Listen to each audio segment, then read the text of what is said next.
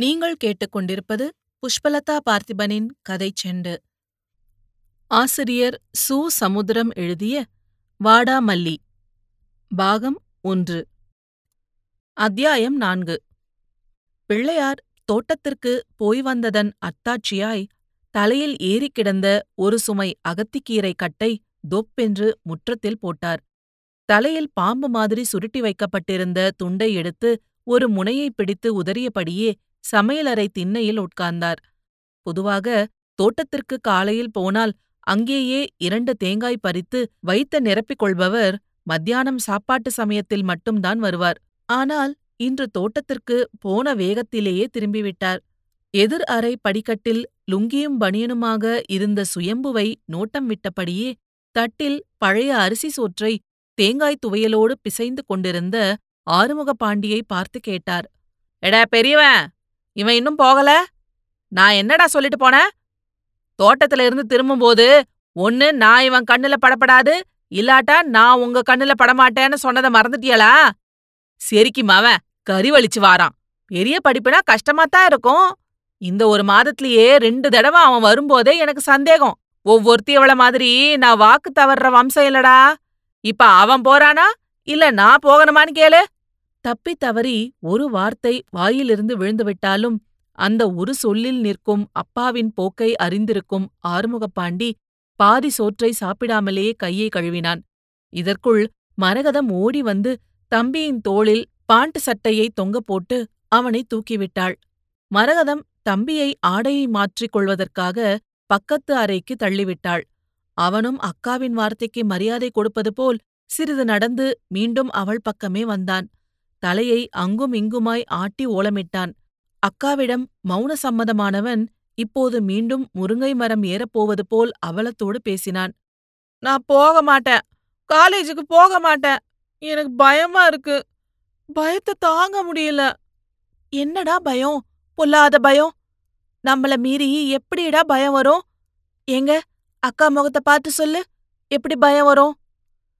சுயம்பு அக்கா மூலம் அனைவருக்கும் எதையோ ஒன்றை சொல்லப் போனான். அதற்குள் அவன் தந்தை பிள்ளையார் திண்ணையிலிருந்து துள்ளி எழுந்து சுவரில் சாத்தப்பட்ட சாட்டை கம்பை எடுத்தார். உடனே "வெள்ளையம்மா, இதுக்கு மட்டும் குறைச்சல் இல்ல. அவன் சுயமாவா பேசுறான்? எல்லாம் அந்த பாழா போற பய பொண்டாட்டி சீதாலட்சுமி படுத்துற வேலை" என்றாள். உடனே அவர் மகன் மேல் குறிவைத்த சாட்டை கம்பை மனைவிக்கு குறியாக்கியபடியே கத்தினார். "எல்லாம் இந்த பொம்பளைங்க கொடுக்கற இடம்தான். செருக்கும் அவனை நல்ல வார்த்தையா சொல்லி துரத்துறத விட்டுட்டு தாளாட்டு பாடுறாளுவ தாளாட்டு. எப்படி உருப்பிடுவான்? இவன் சொல்றதுதான் சொல்லு. அவனுக்கு படிக்க முடியாட்டா எந்த காட்டுக்காவது ஓடி போகட்டும், இங்க வரப்படாது. நல்லா படிச்சு ஒவ்வொரு பரீட்சை லீவுலையும் ராசா மாதிரி வரட்டும். நான் வேண்டாங்கள.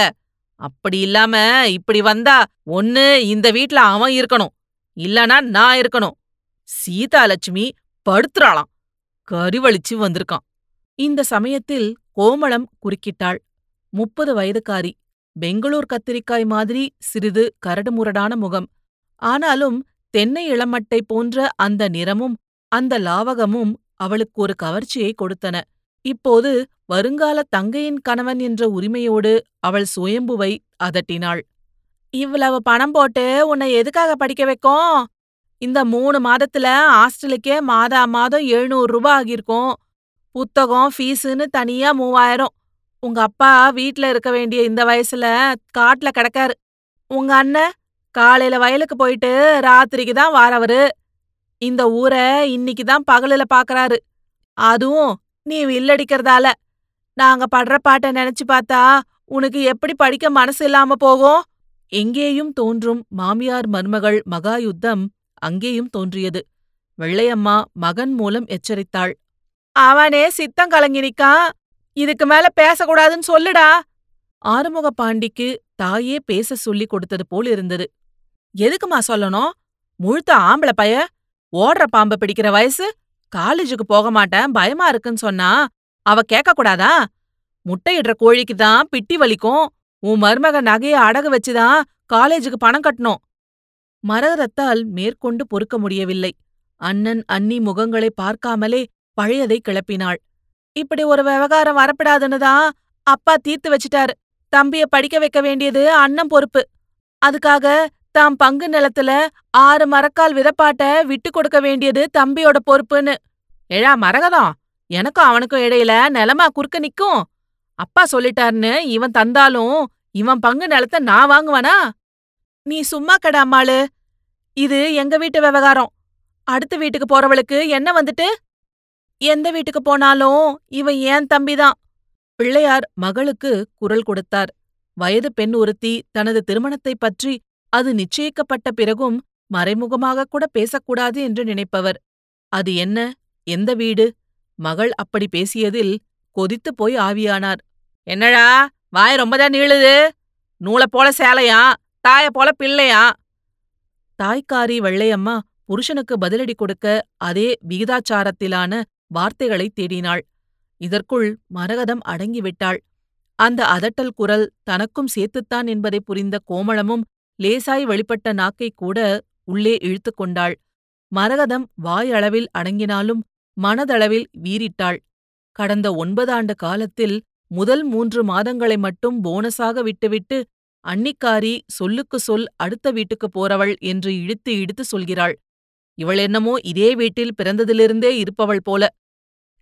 22 ஆண்டுகளாக எந்த வீட்டில் பிறந்தாளோ நடமாடுகிறாளோ அந்த வீட்டிலிருந்து ஒரு 9 வருஷக்காரி துரத்த பார்ப்பதைக் கண்டு மரகதம் மருண்டு போனாள்.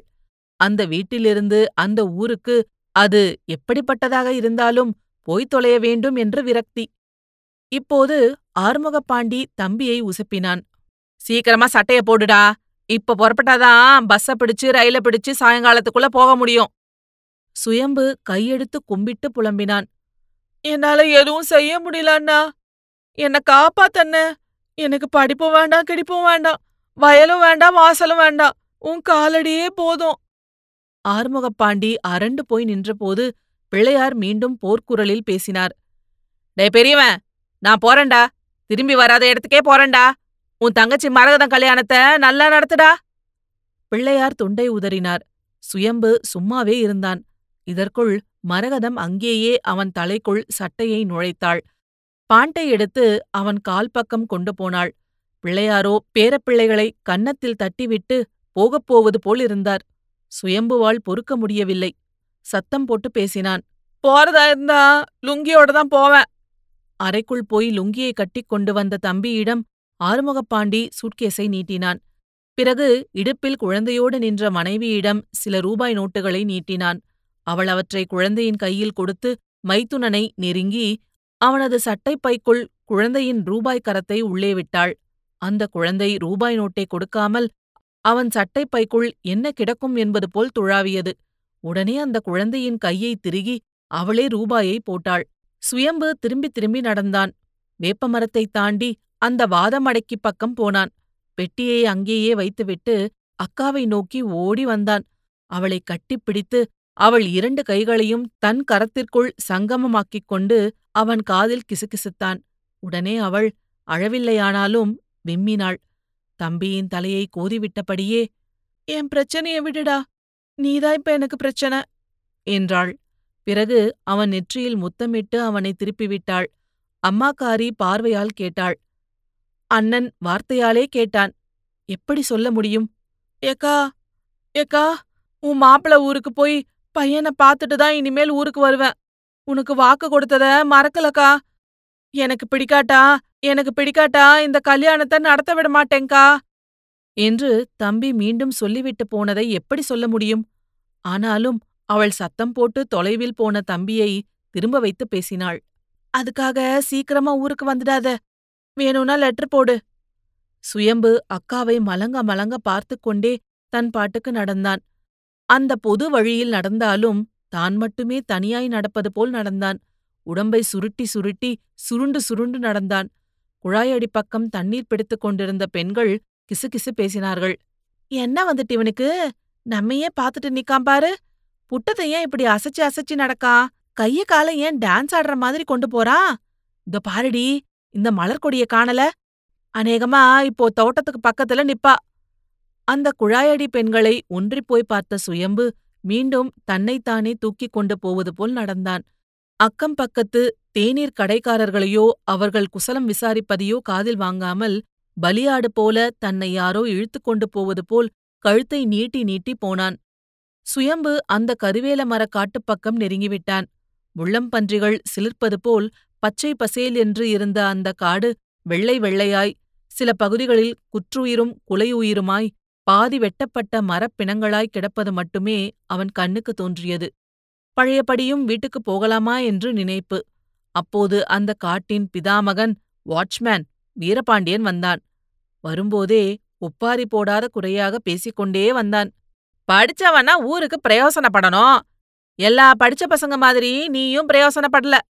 இந்த சமூக காடு செடியா இருக்கும்போதே உரமும் தண்ணியும் ஊத்துனவனா, அப்போ ஒரு துளி தண்ணியோ ஒரு பிடி உரமோ ஊத்தாத பயிலுவெல்லாம் பட்ட பகல்லையே நான் வளர்த்த மரங்களை வெட்டுறானுங்கன்னு போலீஸுக்கு போனா அங்க இருக்கிற இன்ஸ்பெக்டரு என்ன மாதிரி நீ எப்படிடா காக்கி சட்டை போடலான்னு அடிக்க வராரே தவிர எத்தனை மரத்தை எவன் வெட்டுனான்னு ஒரு கேள்வி இல்ல, கேப்பார் இல்ல. நான் போலீஸுக்கு போயிட்டு வந்ததுல இருந்து எல்லாருமே கருவேல மரங்களை வெட்டுறாங்க. ஆனாலும் என் கண்ணு முன்னாலே குழந்தைங்க மாதிரி கண்ணுக்கு தெரியாமலே வளர்ந்த இந்த மரங்களை வெட்ட மனசு கேட்கல. இந்த விஷயத்த நான் விட போறதும் இல்ல, கலெக்டர் கிட்ட போக போறேன், ஒரு மனு எழுதி கொடு. சுயம்புவோ வீரபாண்டியனிடம் ஒரு மனு போட்டான். மாமா மாமா எனக்கு காலேஜ் போக பிடிக்கல மாமா, வீட்ல துரத்துறாங்க மாமா, உங்ககிட்டயே என்ன வேலைக்காரனா சேர்த்துக்கங்க மாமா. வீரபாண்டி அதிர்ந்து போனான். இப்போதுதான் அவனை முழுமையாக உற்று பார்த்தான். படர்ந்த மார்பும் விரிந்த முகமும் அதற்கேற்ற கால் கைகளும் கொண்ட சுயம்பு மெல்ல மெல்ல வேற்று ஆளாக மாறிக்கொண்டிருப்பது போல் தோன்றியது. ஒடுங்கிப் போய் நின்றவனின் முதுகை தட்டி கொடுத்துவிட்டு வீரபாண்டி கண்ணை மூடினான். கல்வியால் கிடைக்கின்ற பம்மாத்தையும் ஊழல் பணத்தையும் அதனால் சுயம்புவிற்கு சொந்தமாகப் போகும் காரையும் பங்களாவையும் கண்காட்சி வர்ணனைப் போல் சொல்லிக் கொண்டிருந்தான். கண்ணை திறந்தால் அங்கே சுயம்பு இல்லை. சுயம்பு அந்த சின்ன பூந்தோட்டத்திற்கு அருகே வந்துவிட்டான். பம்பு செட் தண்ணீர் கீழே இருந்து மேலே குதித்துப் பாயும் காரை சுவர் வாய்க்காலில் கால் பறித்தபடியே மலர்கொடி பூத்தொடுப்பதையும் கண்டான். அங்கிருந்து காற்று கொண்டு வந்த பூவாசனை அவன் மூக்கை துளைத்தது. மலர்கொடி கால்வாய் நீரை காலால் எற்றி எற்றி அடித்தபடியே வாழை நாரில் பூத்தொடுத்தாள். அவன் கண்ணில் படும்படியாய் அந்த மாலையை தூக்கிக் காட்டினாள். அவன் வருவான் என்று முன் குவிந்தும் வரமாட்டான் என்று பின் வளைந்தும் அல்லாடி கொண்டிருந்தாள். சுயம்பு அவளை நோக்கி அக்கம் பக்கம் பார்க்காமலேயே சர்வசாதாரணமாக நடந்து வந்தான். அந்த நடைக்கு பயந்து அவள் மறையப் போனாள். ஆனாலும் கால்கள் நகரவில்லை, கண்களோ அவனை கூப்பிடப் போவது போல் குவிந்தன. சுயம்பு அவளுக்கு நெருக்கமாக நின்று கொண்டான். மலர்கொடி தலை தாழ்த்தியபடியே அவனை மேல் நோக்காய் பார்த்தாள். அவனை விட 3 வகுப்புகள் தள்ளி படித்தவள். 5வது படிக்கும்போது 8வது படித்த இவன் தனது தங்கை மோகனாவுக்கும் அவளுக்கும் கணக்கு சொல்லிக் கொடுத்திருக்கிறான். தலையில் குட்டியிருக்கிறான், தோளை கிள்ளியிருக்கிறான். அப்புறம் இருவரும் ஆண் பெண் பள்ளிகளுக்கு தனித்தனியாக போய்விட்டார்கள். 10வது படிக்கும்போது இவள் பெரியவளானாள். அது முடிந்து தெருவுக்கு வந்தபோது இவனே சகஜமாய் பேச்சு கொடுத்தான். அதையே சரசமாக எடுத்துக்கொண்டு அவள் வீட்டுக்குள் ஒளிந்து ஜன்னல் வழியாக இவனை பார்ப்பாள். இப்போது கூட புதுமையான பருவ உணர்வுகளை அவனோடுத்தான் மானசீகமாக பகிர்ந்து கொள்கிறாள். அவன் சின்ன வயதிலேயே தன்னை கிடுக்குப்பிடியாய் பிடித்தது இப்போது அவள் மனத்தை கிறக்கிக் கொண்டே இருக்கிறது. மலர்கொடி தலை நிமிர்ந்து அவனை நேருக்கு நேராய் பார்த்தாள். பூத்துக் குலுங்கும் குண்டுமல்லி போன்ற முகம், செம்பருத்தி முட்டு பிரிவது போன்ற உதடுகள், மருதாணி தடவிய கைகள், முன்பக்கம் இருபுறமும் தொங்கிய மாலையை சமப்படுத்தியபடியே அவனை சாய்த்து பார்த்தாள். அவனும் அவளது மஞ்சள் புடவையையும் அதே நிற ஜாக்கெட்டையும் உற்று பார்த்தான்.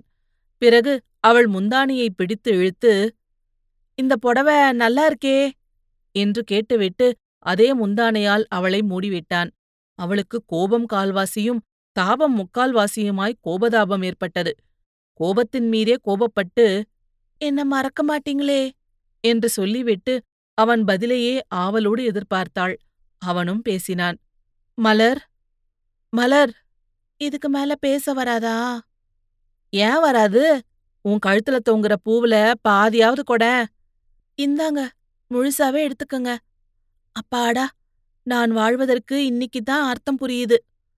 மலர்கொடி கழுத்தில் மாலையான பூவை எடுத்து மனத்தில் மணவாளனாய் பூத்தவனின் உள்ளங்கையில் திணித்தாள். அப்போது அவள் வலது கை பெருவிரல் அவன் இடது கை மணிக்கட்டில் உரசியது. அவள் சிலிர்த்தாள். பூ பெய்ததன் பூரணத்தை புரிந்தவள் போல் அவன் பக்கமாய் நகர்ந்தாள். அக்கம் பக்கம் பார்த்து ஆள் இல்லை என்ற மகிழ்ச்சியில் அவனை நெருக்கினாள். கண்கள் அவன் காலடியில் அலைபாய நாணப்பட்டும் நளினப்பட்டும் நின்றாள். ஆனாலும் சுயம்பு அவள் எதிர்பார்த்தது போல் அவளது தலையில் பூச்சூட்டவில்லை. எதுக்காக தயங்கணும் என்ற முணுமுணுப்போடு அவனை ஏறிட்டு பார்த்தாள். சுயம்பு அந்த 2 முழம் பூவையும் தனது பிடரியில் சுற்றி கொண்டதை பார்த்து மலர்கொடி வயிறு குலுங்க வாய்விட்டு சிரித்தாள். எப்படி விளையாட்டு காட்டுறார்! சிறிது நேரத்தில் அவள் சிரித்த முகம் சீரும் முகமாவது போல் இருந்தது. அவளை பற்றி கவலைப்படாமல் ஒரு சின்ன சிரிப்பை மட்டும் கொடுத்துவிட்டு சுயம்பு பிடரியில் கட்டிய மல்லிகைப்பூவை வருடி விட்டபடியே கீழே வைத்த சூட்கேஸை தூக்கிக் கொண்டு நடந்தான். இதுபோன்ற பல சுவாரஸ்யமான கதைகளை கேட்க கதை செண்டு சேனலை லைக் பண்ணுங்க, கமெண்ட் பண்ணுங்க, ஷேர் பண்ணுங்க, மறக்காம சப்ஸ்கிரைப் பண்ணுங்க. நன்றி.